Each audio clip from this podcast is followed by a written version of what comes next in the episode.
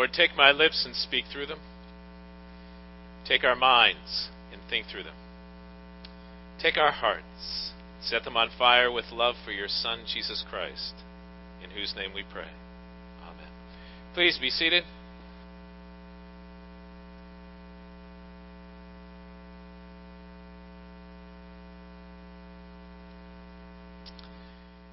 Well, I don't know how many of you have seen the paper this morning, but uh, in the wedding announcements, our daughter is featured this morning. Meredith was able to secure the picture and have the announcement put in. And so now it's out. It's official. Now that it's in the paper. But the reality is that this whole idea and notion of wedding has been dominating our, our lives for probably about six months ever since the announcement came to us. Uh, we've been talking wedding, and last weekend Meredith uh, went up to Pittsburgh with Bethany, and they went to a wedding expo. And so, you know, wedding was very dominant at that point. They both got their dresses. Uh, yesterday, we we got on uh, the telephone a picture of Bethany's engagement ring, which was made up of uh, diamonds from Charlie's great, do I have this right, great grandmother, right? And my mom that they had made into a ring together. And so it's really pretty and it's very much connected to family. So wedding is certainly dominating the discussion right now. And and so when I came to the to the reading for today, I couldn't help but begin to just reminisce about my own wedding over 33 years ago. And what joy it was. I don't remember it being such a production.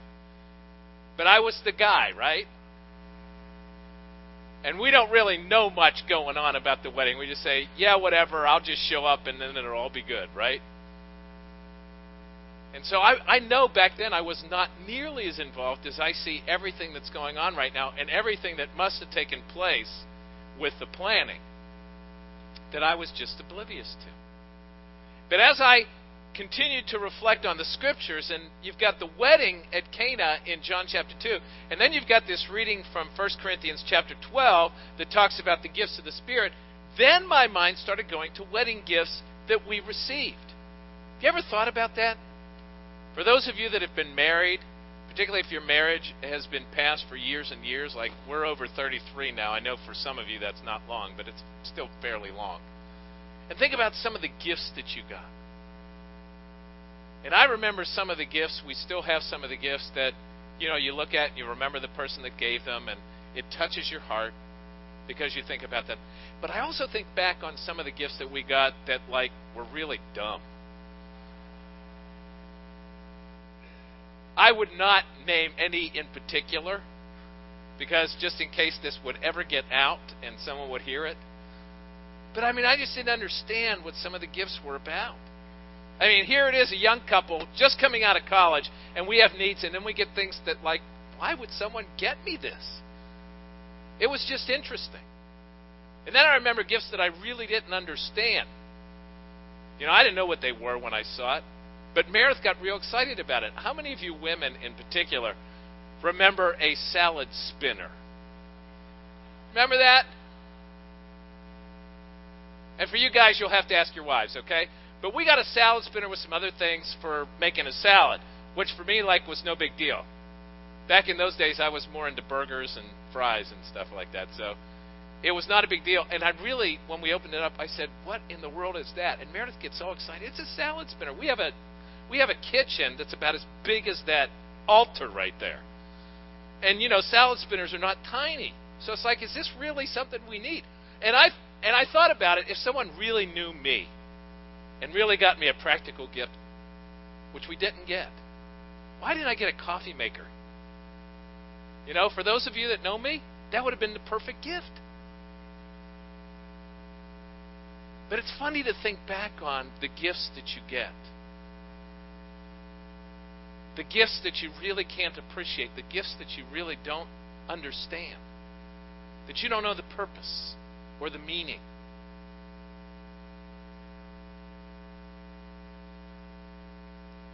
God does not give gifts flippantly, thoughtlessly. God gives gifts intentionally. Gifts that have meaning and purpose. Gifts because He knows you and He knows your heart and He knows what you need. Gifts that are designed for you. And not only designed for you, but meant to be a blessing to other people. The blessing is meant to multiply. And so you have this notion of, on the one hand, a wedding, and on the other hand, gifts. Doesn't that go to, together nicely? These two readings this morning. Now let's consider the setting of the gospel reading. And some of you know this, some of you have heard this before. A Jewish wedding during Christ's time wasn't just a one day event, it was a week long event. So you can imagine, I would hate to be the one paying the bill for that. You know, the food and the drink and all these people that show up, and, fa- and, and weddings were meant to be extensive. I mean, you would invite all of your relatives. You would invite your friends. You would invite friends of your friends. I mean, that's probably how the apostles got invited. And so you've got all these people and the multiplication of food and the multiplication of wine. Jesus is invited just to be a guest, a spectator. To our knowledge, he wasn't performing the ceremony, okay? He was just there. So in his mind, it wasn't, I was going to help, I was going to do something. But that's the scene. That's the setting. Jesus is just going to a wedding. But what happens is a concern at the wedding becomes his concern. And who has the concern first? His mom. Now, think about your own home. If a mom has a concern, it becomes everybody's concern. Right? If mama's not happy, what's it, what's it go? Nobody's. There you go. Now you get the idea. So Mary has a concern, and she can't do anything about it that she really understands or knows to do. And so what does she do? She tells her son. Now, you have to understand at this point, I mean, she knew something was special about Jesus because of the angel's announcement and the birth and everything that's transpired up to this point. She knew this son was special, different, the promised Messiah. But to my knowledge, and what Scripture tells us, he'd never done anything miraculous. Okay? It's important to understand that. She's not sure what he would do. But she knew if she made the concern known, that he would take on her concern. Isn't that interesting? That she shares the concern with him. He makes it his own for her sake.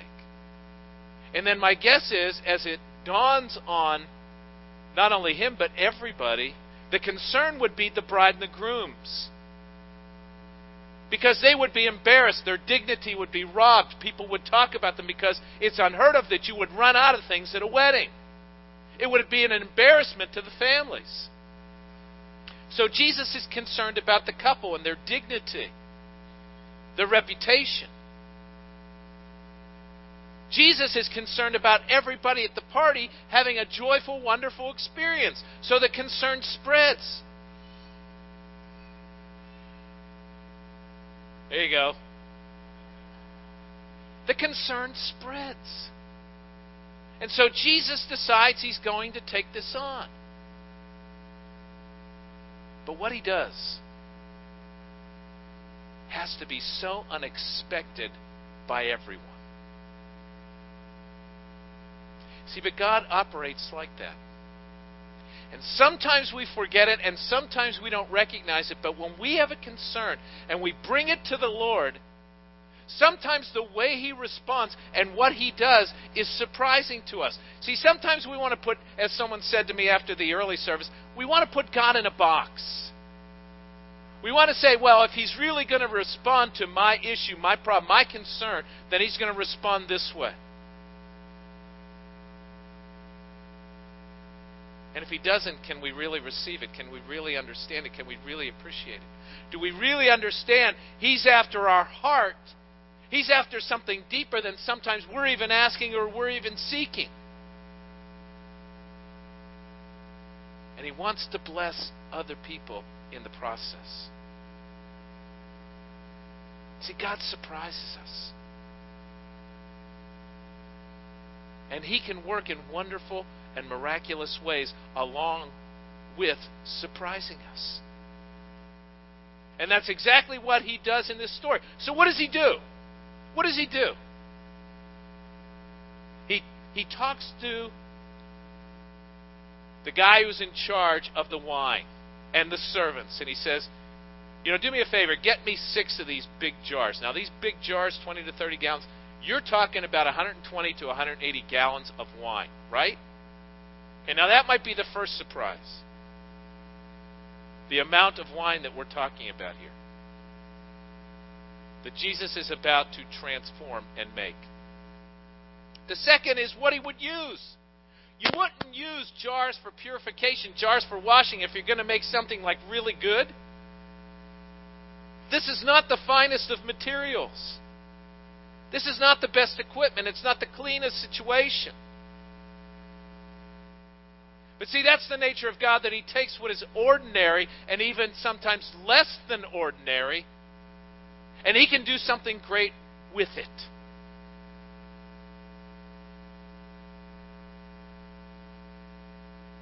And what He does also surprising in this regard. You know, think about it. Mary tells the servants, do whatever He tells you. So they get these water jars, and my guess is they're wondering, what in the world are we doing? Now, if we don't follow this guy, we don't know this guy, we don't know what he's going to do with these water jars. But I guess we better do what he says because, you know, we could get in trouble if we don't. So then they bring the water jars, fill them with water. They have no idea what he's going to do. He dips a cup in and he says, Take this to the wine steward. Okay, now we didn't get in trouble yet, but we're about to. You know, what is this guy up to? So then this guy, who ends up being totally surprised, says, Oh my goodness, everybody serves the, the best wine first, the good wine first, and then serves the other stuff once the palate is wasted and everybody's had too much to drink anyway. But Jesus doesn't do that. He doesn't just make something that's acceptable, something to get by, or even pull one over on someone. He makes the best. And again, that's what God is about in our lives. Sometimes we can't see it. Sometimes we don't realize it. Sometimes we don't want it. Sometimes we're even afraid of it. But what God wants to do in your life is He wants to take your life and He wants to make it the best. We don't always want His way because we think we know better. We think we know what's best for ourselves. When God, who designed us, and God, who loves us, and God, who knows what's best for us, wants to bring transformation to our lives. That's what's best. And you get to what's best when you get to the last verse of this particular section of Scripture. And his disciples believed in him. That's what's best. And it's not just an intellectual, oh yeah, this guy's different, or maybe we'll follow his teaching, or maybe we'll look at his way. I mean, in John chapter 1, if you just go back to the previous chapter, what you have is John the Baptist pointing to Jesus, and they say, oh, wow, this guy's something special. So then they hear him teach, and they say, you know, maybe he has something to give to our lives. And then he says, Follow me, and they follow him, and maybe they're trying to gain from him some kind of knowledge or some kind of moral teaching that can bless their lives. They hear that he might be the Messiah, and then they see him work. Now the belief becomes personal. See, it's not just intellectual knowledge. It's not just, yeah, I know something about this Jesus Christ. It is personal knowledge that's taken internally that changes your life and the direction of your life. See, that's transformation. This is separation from the world and the way of the world. That's what he wants to do. And the gifts of the Spirit operate in the same way. The gifts of the Spirit are something beyond ourselves, something powerful, something miraculous, something that will change our lives and bless our lives and bless other people. And it's outside the box. But it begins with belief belief in Jesus Christ as Savior and Lord, belief that He has sent the Holy Spirit to come into your life and transform your life from the inside out. The belief that the Holy Spirit is there not only to guide you, but to fill you with the presence of Christ. That's what He's about. That's what He's about. And He wants you to experience the best. But the best only comes with belief real belief, personal belief, intimate belief. Notice that He doesn't say, you know what, purify those jars first. We're not perfect. We're not holy.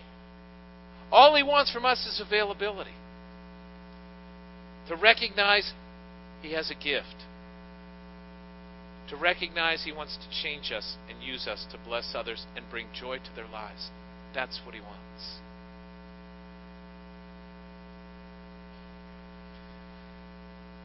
You know, we've been hearing a lot about gifts the last few weeks if you really think about it.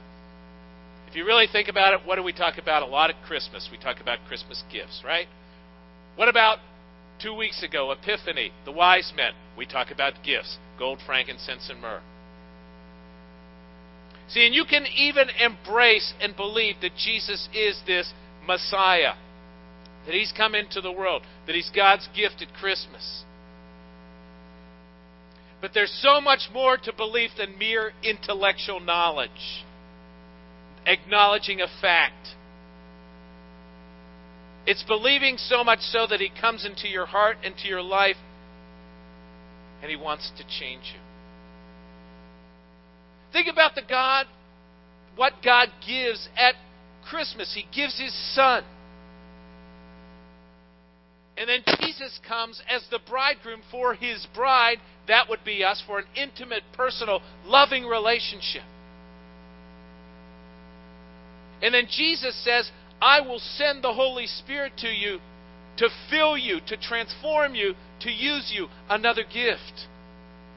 This is the same person who said, I've come that you might have life and have, have it abundantly. It's a gift. God so loved the world that he gave his only Son. It's a gift. It's all about God's grace and us receiving it. Like a jar of clay being filled with water because we have clay feet. All of us. You know, there's there's a phrase that you may have used from time to time. You've probably heard from time to time. Have you ever heard the phrase "consider the source"? How do you usually use that phrase?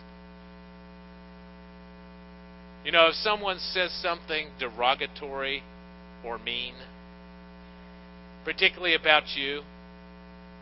How do you deal with it sometimes? Oh, I just consider the source, right? I've done that.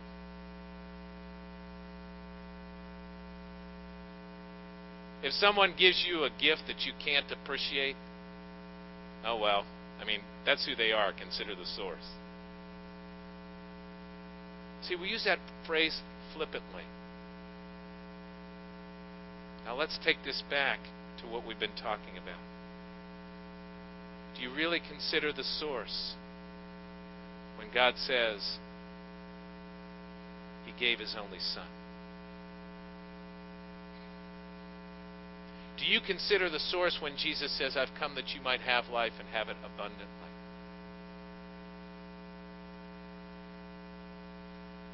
Do you consider the source when Jesus says, He's come to save the lost?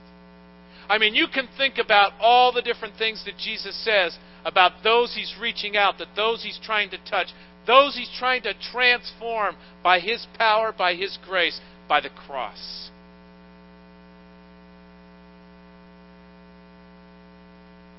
That he loves you so much he gave his life for you.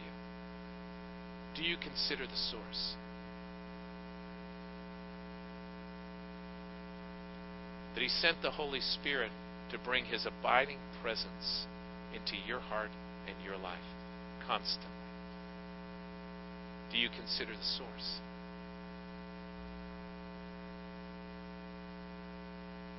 What about what the world promises?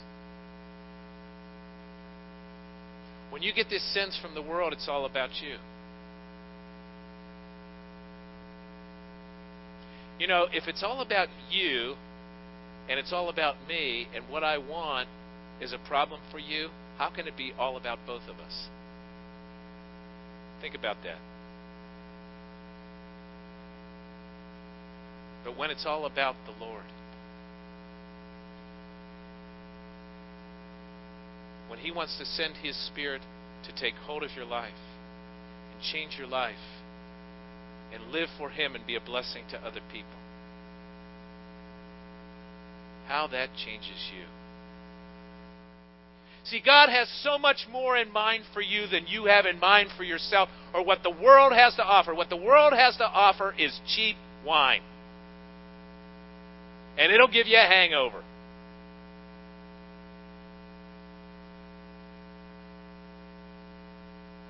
And what Jesus has designed for you is the best. The best. That He wants to bless you and bless other people through you that He wants to bless the church with that joy and fellowship that they were able to continue to experience at that wedding. That He wants to use His power to infuse and invade your life so that you have the gifts of the Spirit, like in 1 Corinthians 12, or look in Ephesians 4, Romans 12. Gifts that are designed for you, for your blessing, but also for the building up of the church, the good of others. That we might experience together that fellowship, that joy, and bless the world around us. Do you understand? That's His promise. And He has the power. And He has the gifts. But the question is have you really made yourself available? Have you invited Him to the wedding? Please bow with me in prayer.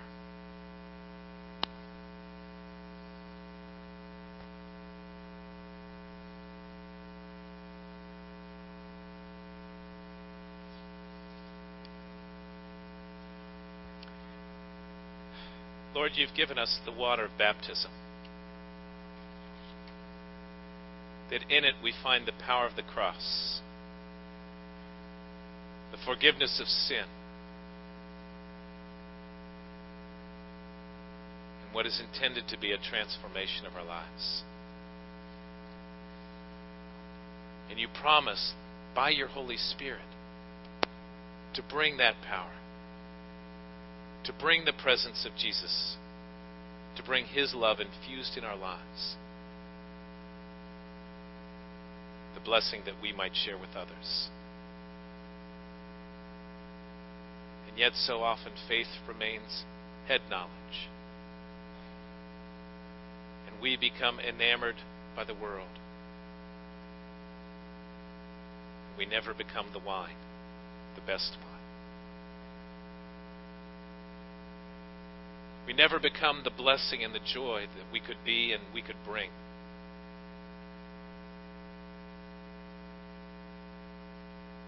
Lord, I pray that we would be those empty jars, those empty vessels.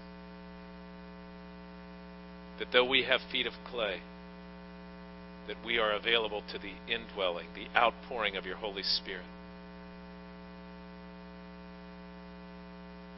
That we would truly live into the, the baptism of water. But that we would be transformed into the best wine.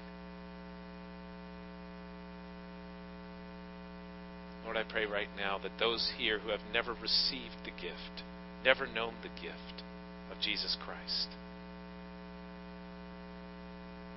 that they might be that jar. Lord, for those here who have known you but have never been available to your Holy Spirit, that they would be the water become wine. And Lord, that all of us here would be that blessing, that we might experience being blessed and be that blessing, share your joy with those around us.